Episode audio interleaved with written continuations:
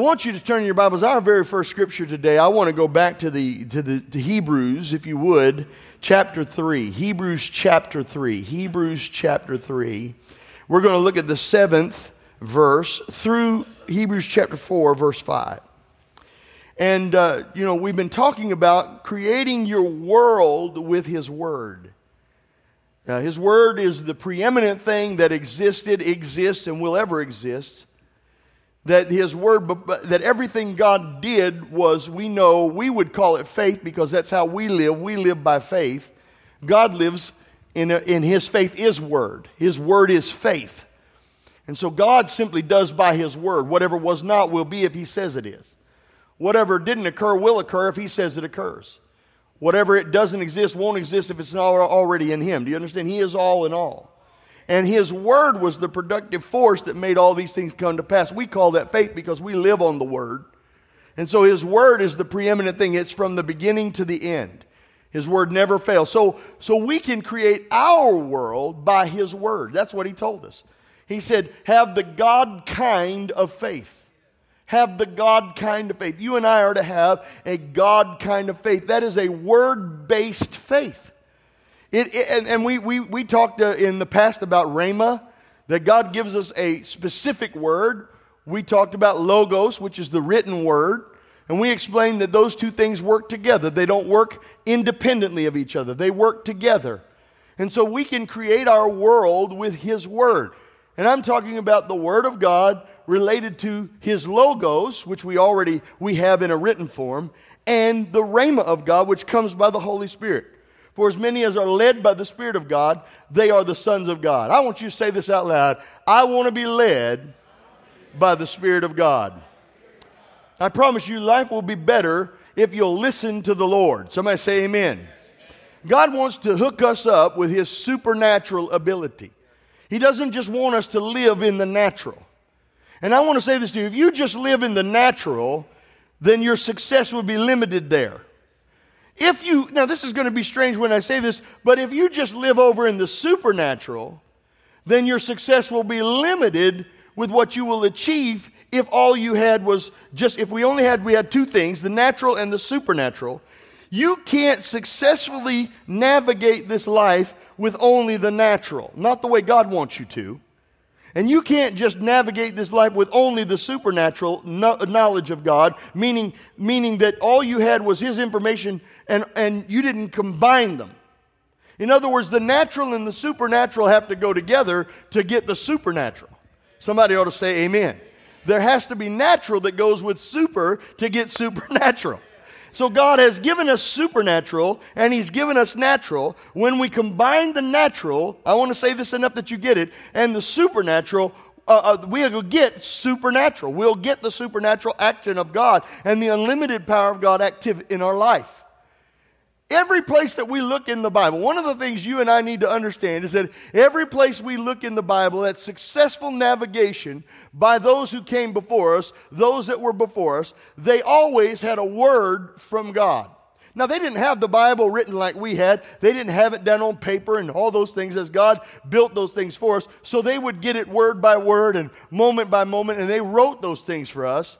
But as they navigated their life and went through, Moses did what he did because he had a word from God. Elijah did what he did because he had a word from God. David did what he did because he had a word from God. I mean, you can see that they were instructed by God and they followed the instructions.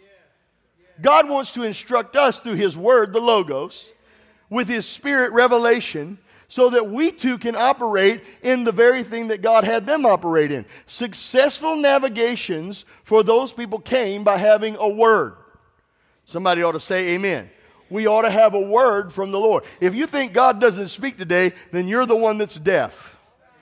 Come on, God's still speaking today. Say this with me God still heals today. God still delivers today. God still performs miracles today. God still gives blessings today. God still causes his people to be blessed, and I'm one of them. Somebody say amen. We have to have these things for us to operate. And so, one of the things that we fail to realize is that the people of God are destroyed by a lack of knowledge.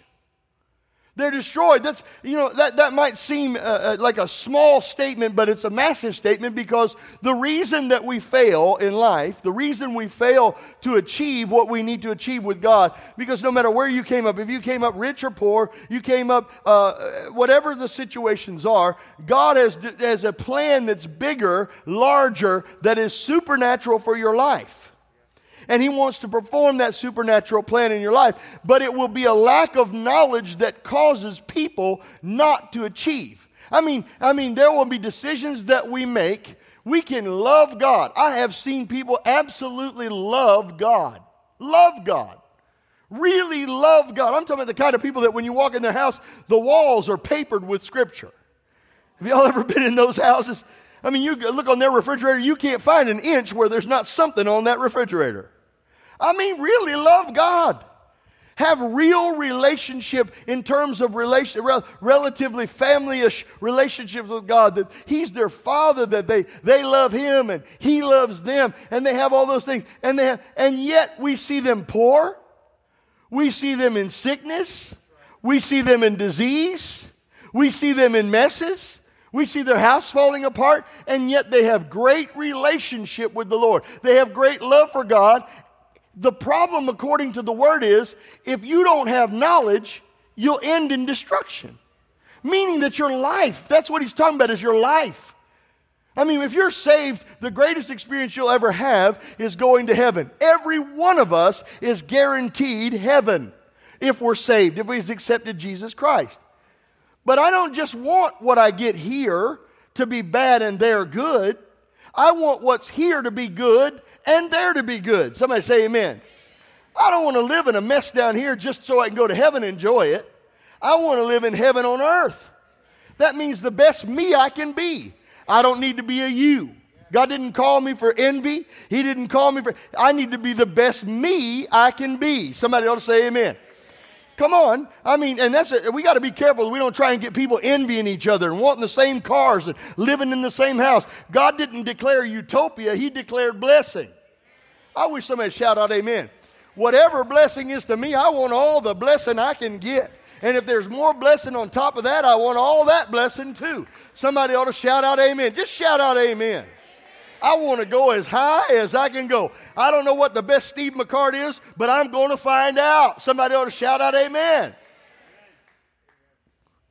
I mean, I mean, but according to the word, it's lack of knowledge that you don't know. You obviously, if you knew, you'd make better decisions. You'd choose to do better things. This is where I go back to creating the world that you live in by His Word. When you get a revelation of the thing that God wants in your life, when you really get it, when it really sinks in, and it goes from the head down to the heart, it's going to make an impact that is going to change your world. When you come to know what the Bible says, when He says that if we'll sow, we'll receive, and it becomes real to you, that if you give, it'll be given back, when it becomes real to you, when it says all these things and you have a revelation of a, of a logos word and it starts to work in your life, things are going to transform and you'll be able to frame your world with his word.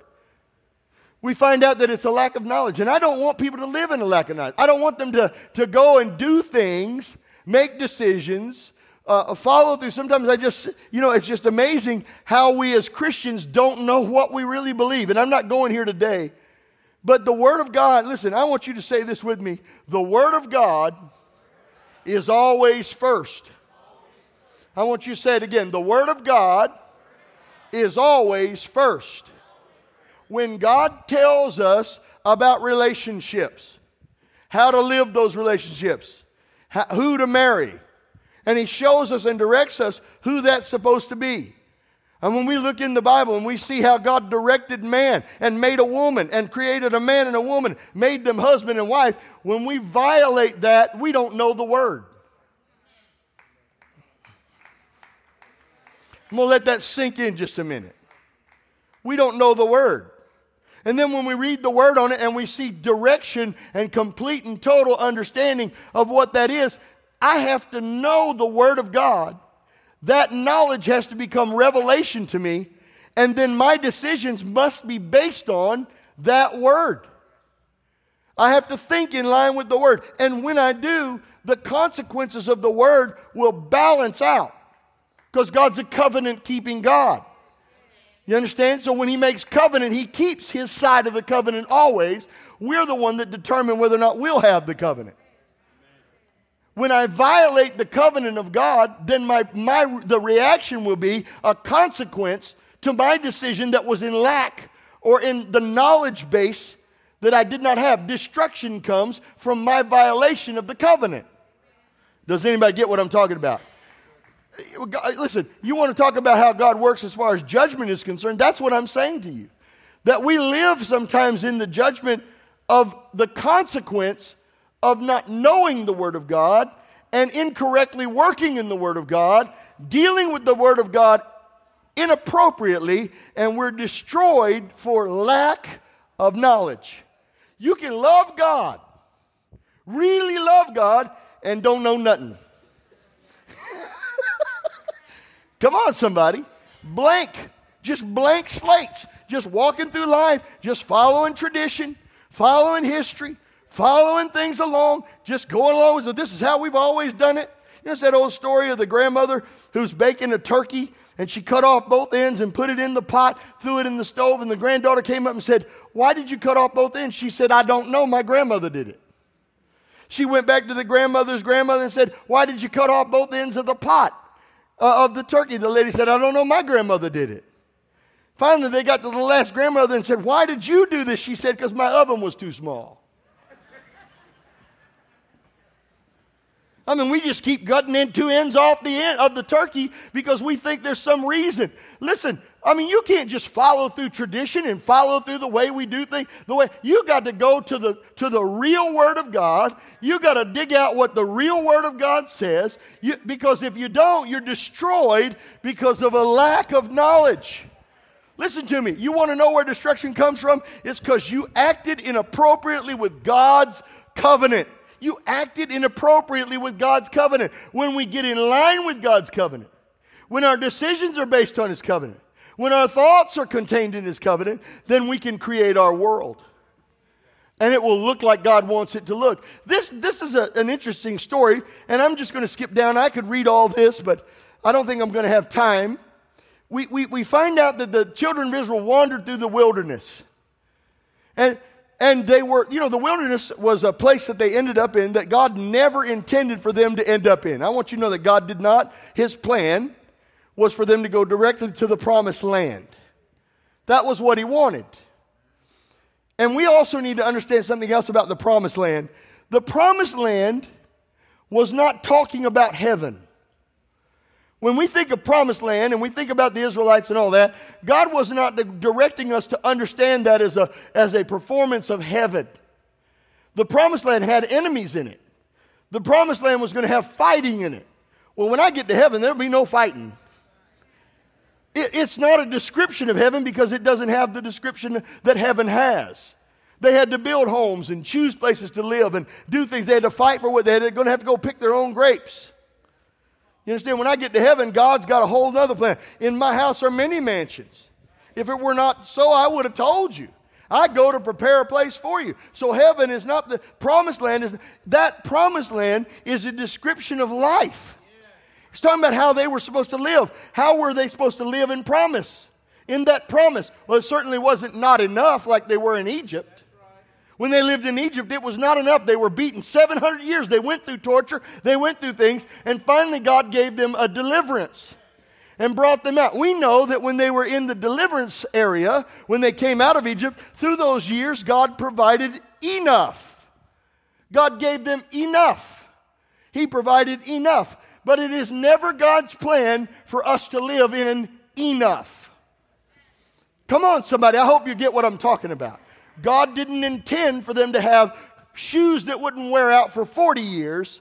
It was only 13 days from where they were to the promised land. They were simply supposed to walk across and walk right into the promise, into the blessing. That was God's intention. God wanted them to understand, but they decided to disobey God. Somebody ought to shout out, Amen.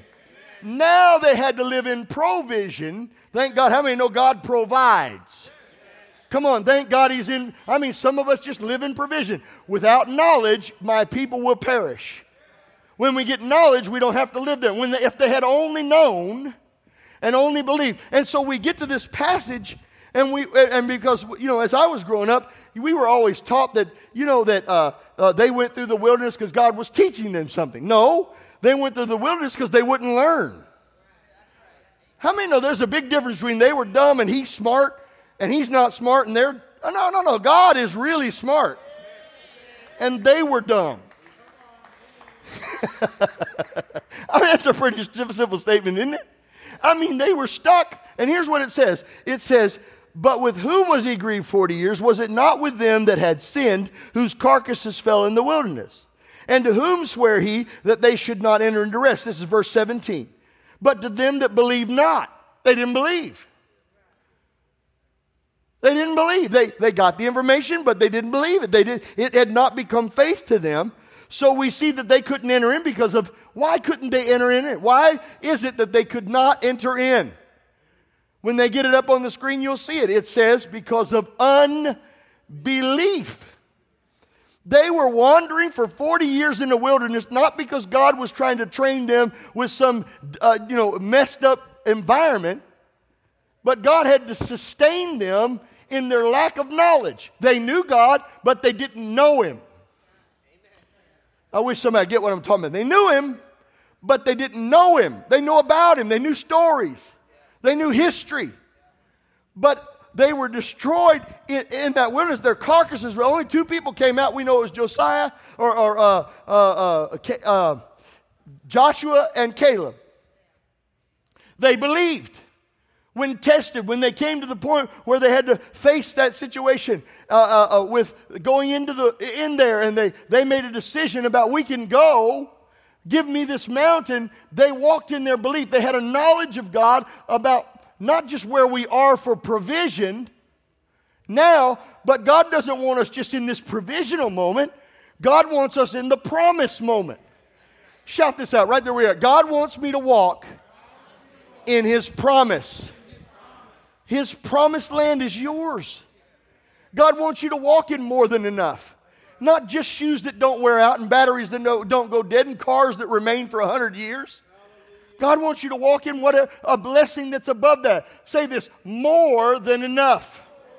Come on, shout it out more than enough. God wants you to walk in His provisions, which are more than enough. They didn't because of unbelief. It was unbelief. It goes on to say, Let us therefore fear. Verse 1, chapter 4. Let us therefore fear, lest the promise being left us, entering into rest, any of you should seem to come short of it. For unto us was the gospel preached as well as unto them, but the word preached did not profit them. The word preached did not profit them. This is Hebrews chapter 4. Is it on the screen? the word preached to us as well as to them, it says it didn't profit them because it was not being mixed. Not being mixed. And then it says with faith. We understand that faith is what causes things to occur. It brings the natural and the supernatural together. Because the supernatural exists, faith brings us and the supernatural together. Faith is the, is, is the Word of God.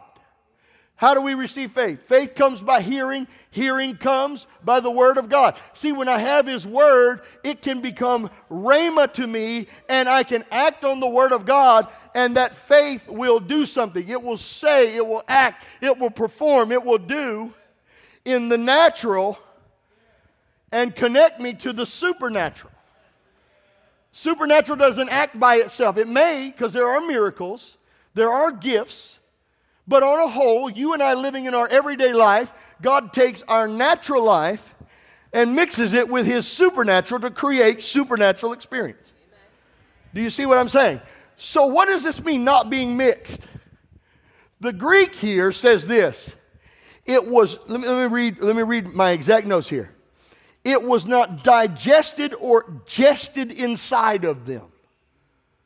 In other words, even more looking at this, it's like you eating food The food was broken down in the body, turned into minerals and supplements and all the things that was needed, supplied to the body, given to the blood, added to the cells, and it became part of.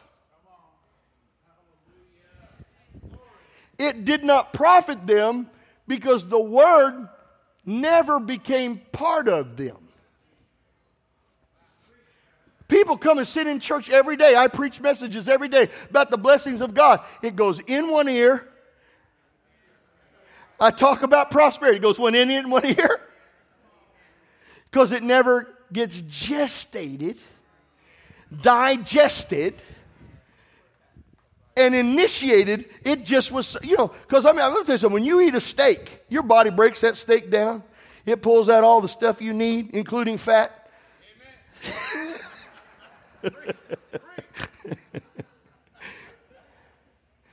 and it makes it, if you abide in me, my words abide in you. Then, because you know, if the, if the Word of God abides in you, you're not going to ask materialistic things that are outside the Word of God. You're not going to be ingesting things that are wrong. Your thoughts will conform to the Word of God. You're not going to be asking in vain, the Bible says. Come on, I mean, God didn't just want us to run around claiming Lamborghinis. Come on, now if you're rich and you got a whole bunch of money, you got a billion dollars, and Lamborghini's nothing to you, and you can afford the tires on it, go get one.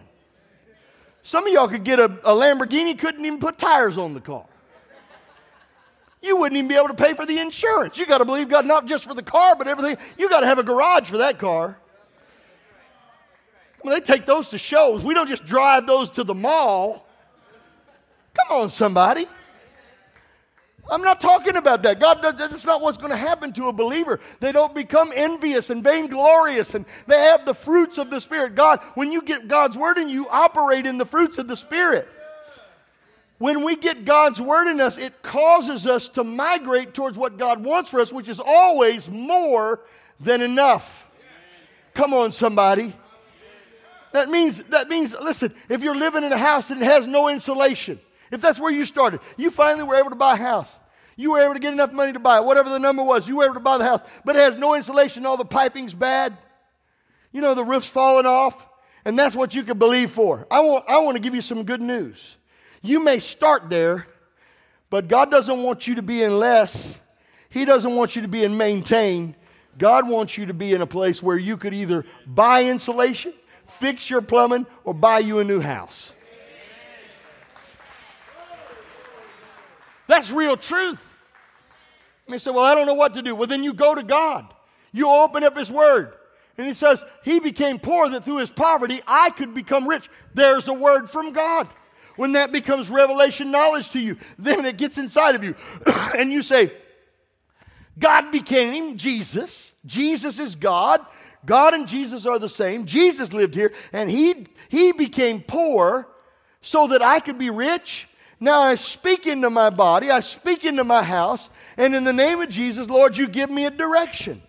What do you want me to do? Put insulation in my house? Put a new roof on it? Then you start doing some calculation, you know, start doing the math.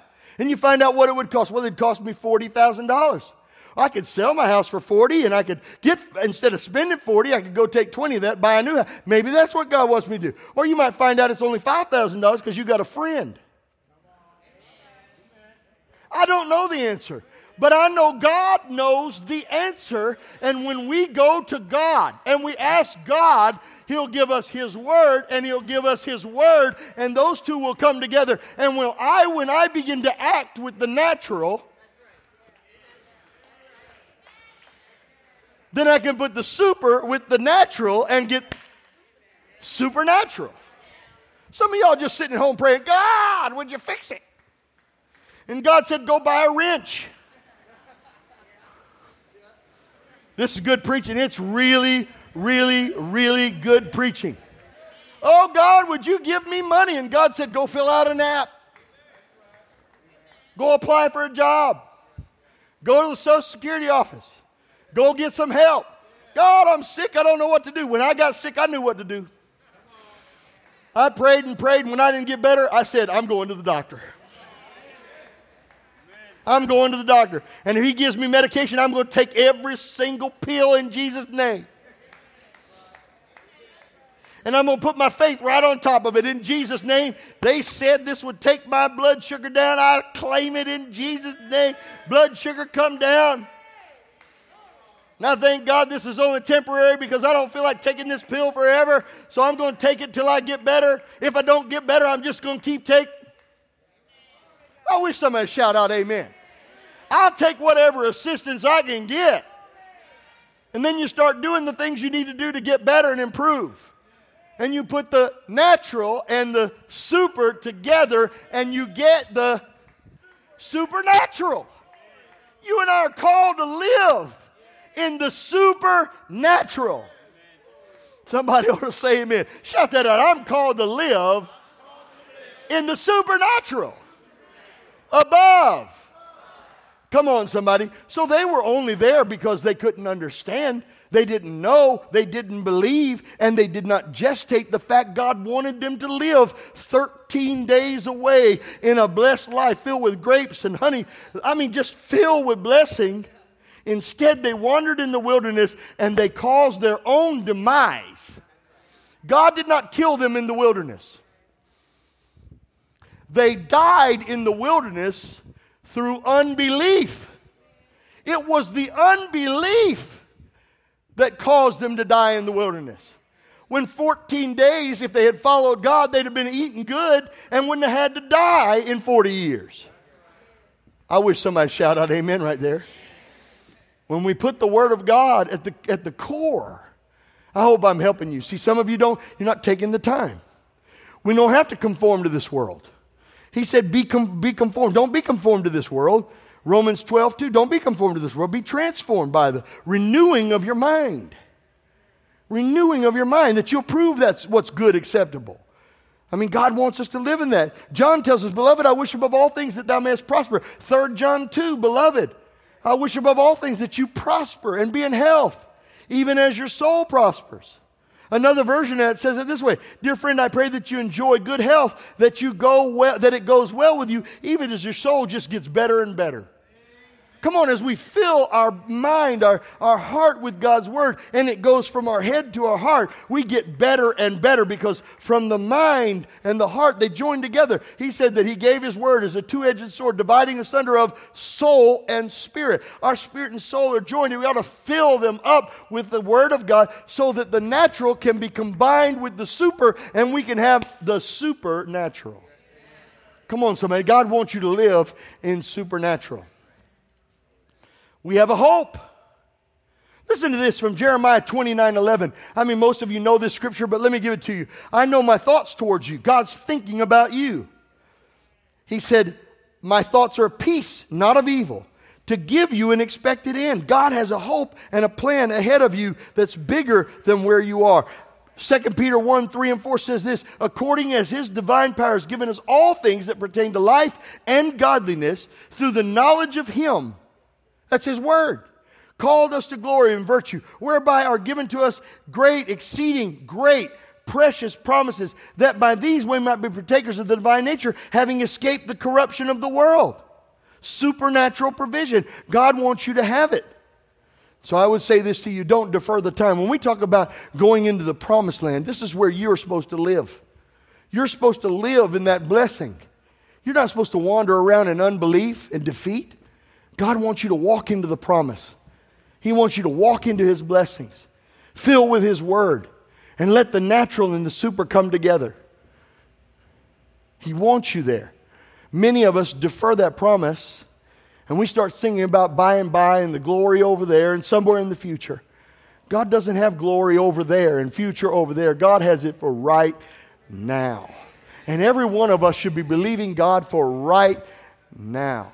And the more we know about God and the more we know of our supernatural heritage, the more we know about His presence and His anointing, the better off we're going to be. There'll always be a word from God. Always. When we get that word from God, we need to follow that word. We need to be led by that word. We need to act on that word. We need to obey what Jesus tells us to do. This morning, if you're new to Family Worship Center and you're watching us online, or you're in this room, as we come to the close of this part of the sermon, and I want to invite you to watch this online for the next part. There's some stuff I want to tell you that I didn't get to in this first part. In the second sermon, I'm going to try and get over to talking about some things I see in Peter and things. Watch that second part. Plan to come to our online concert on Friday night. Come to our prayer meetings. We have prayer meetings every day. We have prayer meetings right here in, in this room on Wednesday night. Make a plan to come Wednesday night at 7 o'clock. But if you're new, you're watching online, or you're in, in this room, the most important decision you can make is to have Jesus come into your heart and live in you. He said, You must be born again. To go to heaven, listen to me, to go to heaven, there's only one way. I don't care what anybody else tells you. Jesus, God Himself, came down to this earth. The Word became flesh and dwelt among us. He said, I'm the way, I'm the truth, I'm the life. Nobody comes to the Father but by me. And everybody's going to have this opportunity that lives today. There's so much media, so much opportunity.